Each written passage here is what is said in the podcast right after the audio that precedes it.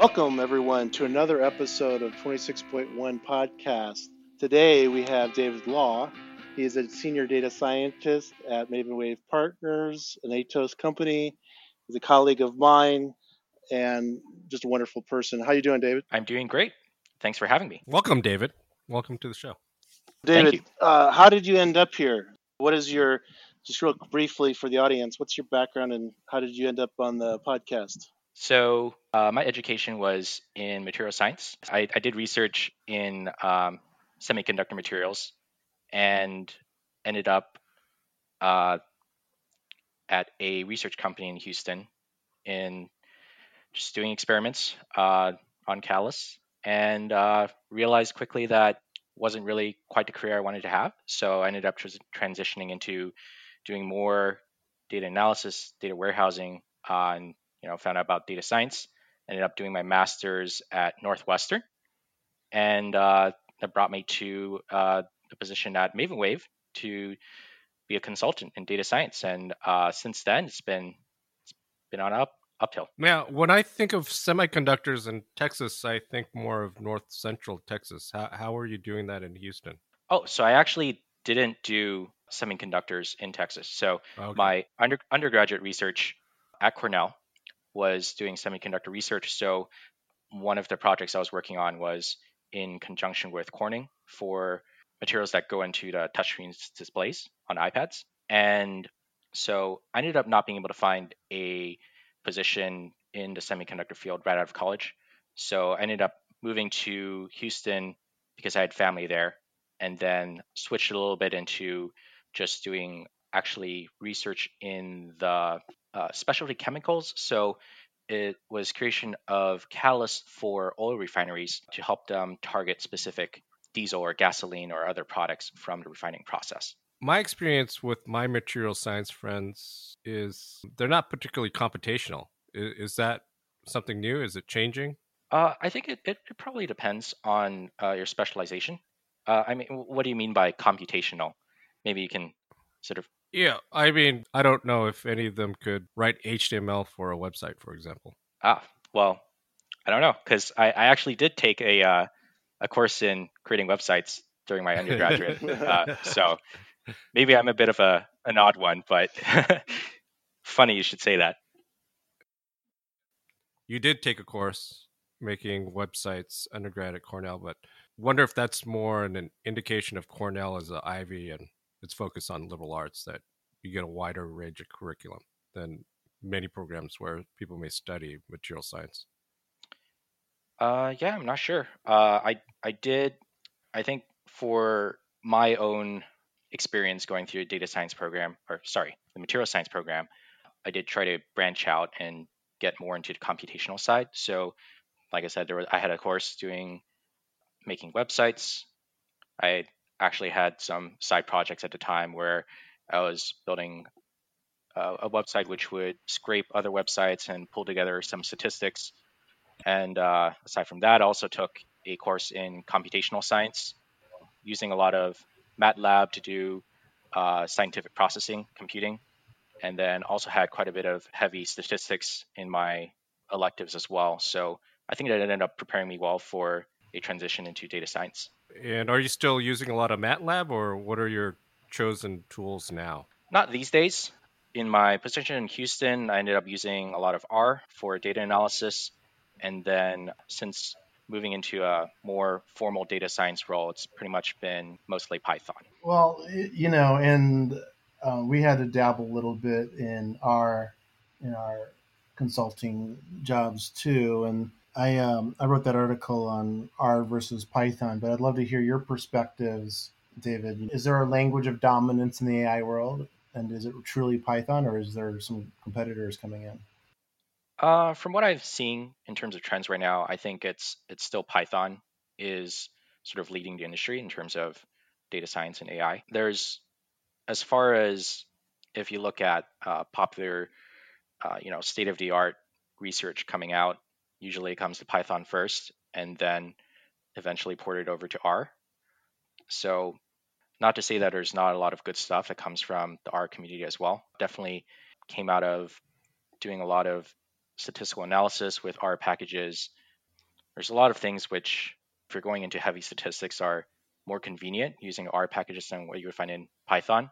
So there's definitely good reasons to use either of them, but uh, as far as just the pure volume of open source projects, uh, I think it's definitely leaning towards Python. You are the author of a up and coming Python package called Data Describe.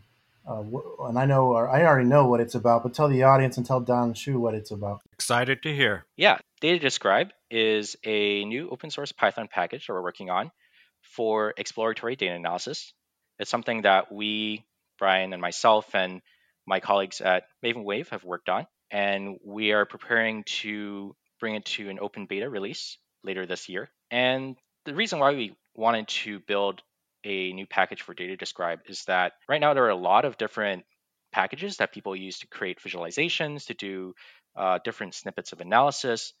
But what ends up in practice is that you end up having these little snippets of code that you end up rewriting over and over again in your notebooks to really do that exploratory data analysis. And there isn't really one standard that people use to just do the whole process like you would for building models with scikit-learn, with TensorFlow. And so we wanted to really fill that gap to be able to build up a framework where people don't have to learn four, five, six different packages just to be able to analyze their data. Current, current contributors, are they all colleagues? Yes, they are. And the project's on GitHub already and publicly readable or? Yeah, right now we have a repo on GitHub. It's currently still private, uh, but we're targeting to um, make it public in uh, next month or two. So, what do we need to do to help you publicize it in terms of have a podcast, on? We need you. Twitter announcement. I mean, what's what's going on? What can we do to help here at Twenty Six Point One AI Podcast? Yeah, I think just getting the word out there. Um, you know, it's still in it in its infancy right now. I, I would say, and uh, we've had a lot of uh, very passionate discussions about you know what's what's the vision for this, uh, what's the scope, like how how specialized should these tools be, this analysis be? Uh, so right now we're doing some uh, beta testing internally to gather feedback, but I think definitely what what we really want to do is make something that the community uh, is useful to the community and that everybody would want to use. So I think we we would definitely appreciate you know the com- people to uh, jump in and give us feedback uh, when we make it public and and we, we just really want to build a great package that you know makes it easier to hey Don, this package analysis. is going to be in one year, maybe a year and a half from now. It'll be on every single data scientist's repository. It'll be in every VM for deep learning. It'll be just the backing for all the exploration. I, I believe it. I mean, fundamentally, the one thing that really makes me believe it is anybody who writes code is inherently lazy in some so way. and why why it has continued this way where people are writing little snippets of code over and over again is nobody's had the the drive to be systematic or structured about you it. And, and I believe the challenge here is also just the complexity of all the underlying packages and how they interact with each other. But not just lazy, but we're also very curious in, in, data science. So, what sort of things have you discovered either in the data by using this package or just discovered within yourself by having the challenge of putting this package together, David? Yeah, I think there's definitely still quite a bit of growth in, in terms of visualization packages. So, even if when we did a survey of you know what people were using currently in their notebooks and Kaggle and GitHub. You know, there's a mix of Matplotlib, Seaborn, Plotly, Bokeh. There's just so many different visualization Altair. frameworks that people use. Altair, yeah, I, I couldn't possibly list them all. There's a new one popping up every single day. If we put up the logos, it would look like a NASCAR. Yeah, NASCAR slide. Yeah. like competitor, right? Yeah, I mean, a lot. Yeah. Absolutely. So trying to trying to get from your data to if you need to do some transformations or other analysis on it, and then trying to determine which plotting library you want to use, whether you want interactivity or not, how you want to get just if you want to just have reasonable nice looking defaults that you can put into a report, there's a lot of code that you need to add in there, or you need to learn a different way of doing things. So I think that's one of the big things that we learned when starting to build Data Describe. The next thing is really just about trying to elevate the level of EDA in the data science community. Uh, not to say that you know we have you know the best way to do it, but a lot of the times you have people sort of when they're getting into learning how to do data science, learning how to analyze data, it's coming back to same things over and over again, where it's you know okay, we check the distributions, we look at you know correlations, uh, we look at you know missing values and things like that. Uh, but going beyond that and applying some of the uh, more recent advances in AI and machine learning, we can also use things like transfer learning models to better describe, uh, produce embeddings or clusters of analysis or of your data. We can process text data, which is something that a lot of people have done here and there, but not really in a systematic fashion as well.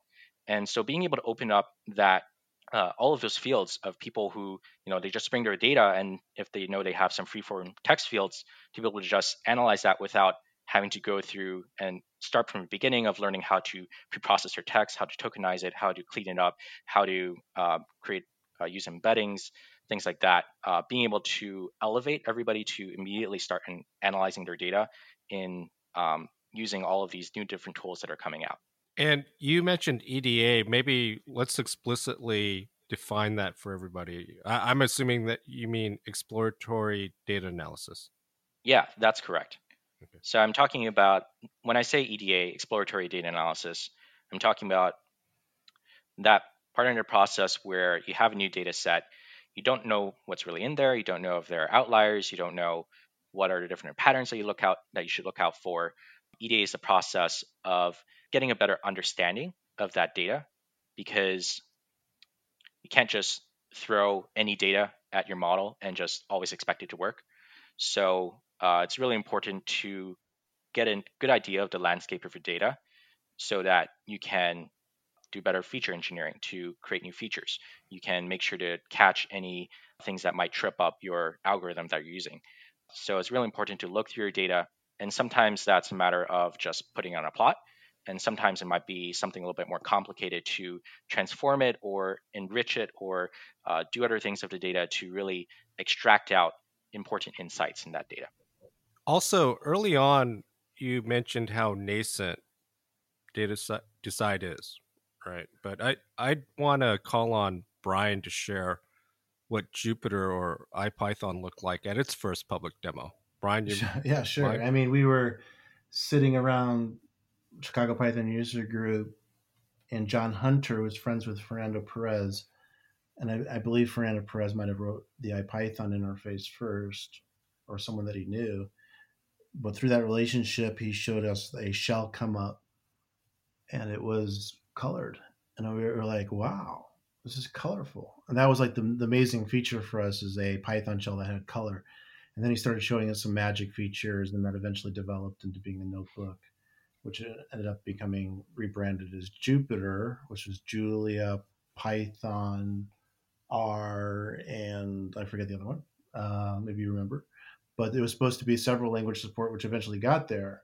Uh, and now you just see it everywhere. I mean, just pretty much notebooks are in our every data science tool tool set now, I, and I can see why. You know, first I was not buying into it. I thought, oh, I should be writing everything in a IDE or in a in Vim and Emacs was back in the day, but now these are kind of become de facto. And it's interesting to me. Uh, and I presume you use notebooks, David, some. And what what is your experiences with with them? Yeah, I love using notebooks.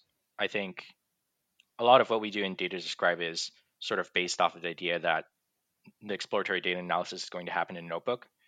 And I think having that visual interactivity with your code is really important to having quick iterations of trying different things, of looking at your data. And a lot of what we've been starting to build with Data Describe wouldn't have been possible without having notebooks. So it's really great to have it. So when do we set up the demo tour for like Travis Oliphant, Carol Willing, Peter Wang, Fernando Perez, so they can get promoting? You know, literally, our last episode, we didn't have this in the recording and we haven't published it yet. but with the professor at UW said, "You guys should really have Fernando Perez on this show," and I agree. But man, if we start, I would be afraid of the response because this project's in its infancy. If we start promoting on that level, could you imagine the traffic that this project would get? We would have to, we could barely keep up with it, I think. You want contributors. No, we do. And we're, we're talking about a successful launch here. Um, and we've talked on this podcast about this all the time. It's a noisy space. It's a challenging space because of the noise, and we want to reduce the noise. The package, I think, reduces noise in some way. But I mean, that's kind of the goal of it. But we're going to enter back into this noisy world of data science. Um, and have you experienced that, David? What is your experiences with the the bubble, the buzz factor of data science and AI and ML? Yeah, I'm not sure. I well, totally I mean, are you impacted by it? Do you see now? You're you're a true data scientist, and I, you know I work with you every day, and I know that. Um, but there's a lot of hype out there about the industry in general. Are you impacted by that at all? Uh, I I think that yeah, there, there's a lot of hype, and I I like to think that I'm not totally swayed by just uh, just hype without substance. Um, I, I, try to keep myself up to date with uh, trends in AI and try to parse through what's just um, you know a headline for clicks versus something that could really transform the industry. And not to say that I have all the answers, but you know, try to keep it real. And I think that's part of one of the important parts of being consultant is sort of translating the news that's coming out into what can what can we really use to help people and to make their lives easier with AI and ML. Bravo to that. And I like to always ask the precautionary story of is there is there a downside? Is there something that could go wrong in society because of artificial intelligence? Is there any risk there? Besides Facebook? yeah, I think so for sure.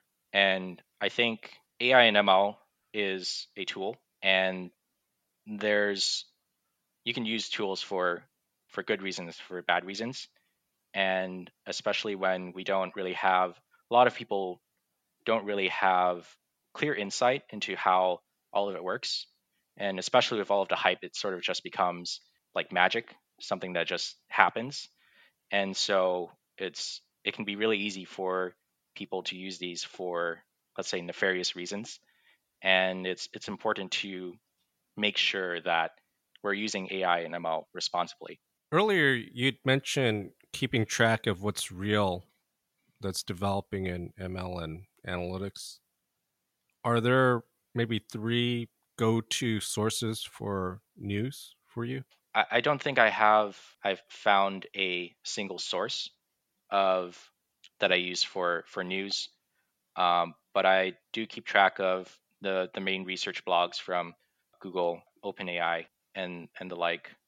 I also read a lot from Medium and Reddit just from what people are actually using or trying out. And I usually trace back to the original GitHub repositories or papers to try to better understand the topics. So usually try to listen to multiple sources and try to piece together what what the what the news is. And, and I'm going to provide some cover for the both of you that this is wholly my spontaneous idea. How long before we have the David Law Brian Ray startup coming out of Data Decide? Well, we, we got you got to get the name right first. It's Data Decide, and okay.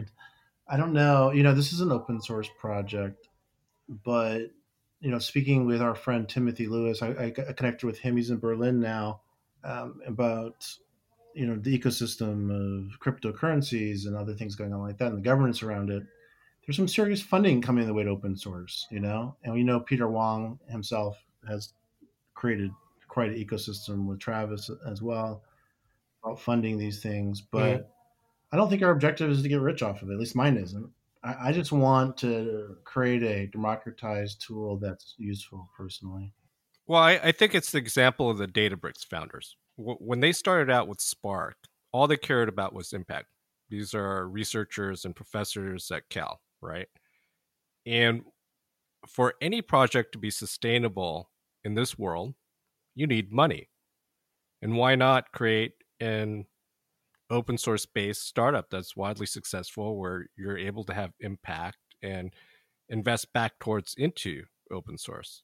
For example, um, there's a startup, Noteable.io. Michelle Ufford, who led up um, machine learning at Netflix, they launched in May. As far as I can tell, digging through the info, Wing VC wrote them a four million dollar check, and they just formed up as a company. They, as far as I know, they don't have any product. It's their track record and what they've done, what they know the market needs. I like where you're going with this, but I think that we're going to keep it free and open. I don't own the project, David Law does, but it's really up to him. I'd love to get backing for it, but I think the whole problem with some of these commercializations of software have destroyed languages. I think Java at one point was hindered by it and other languages like that. And the reason Python has done so well is it's never adhering to some sort of corporation. Well, Python's anarchy, right? Particularly since Guido has retired. There's a steering council. However, it's it's just going along. But you know, it, it's not being about just ruining something. Java's a very old example that came out of Sun and then I mean, that's one of the original open source projects. I mean, I, I think it's tough to compare that to what's going on now. Yeah. So, David, any thoughts on on any of this? Do you want to be rich by data describe? Well, I certainly wouldn't say no to getting rich by data describe. That's a nice dream to have, I would say. But I feel I'm a little bit skeptical about monetization of open source projects. It seems to me as a trend that monetization of open source projects is tends to be inversely proportional to the level of reach that they get to. When you start building a closed wall garden around your open source project, then it becomes difficult to really make it something that people feel comfortable to rely on.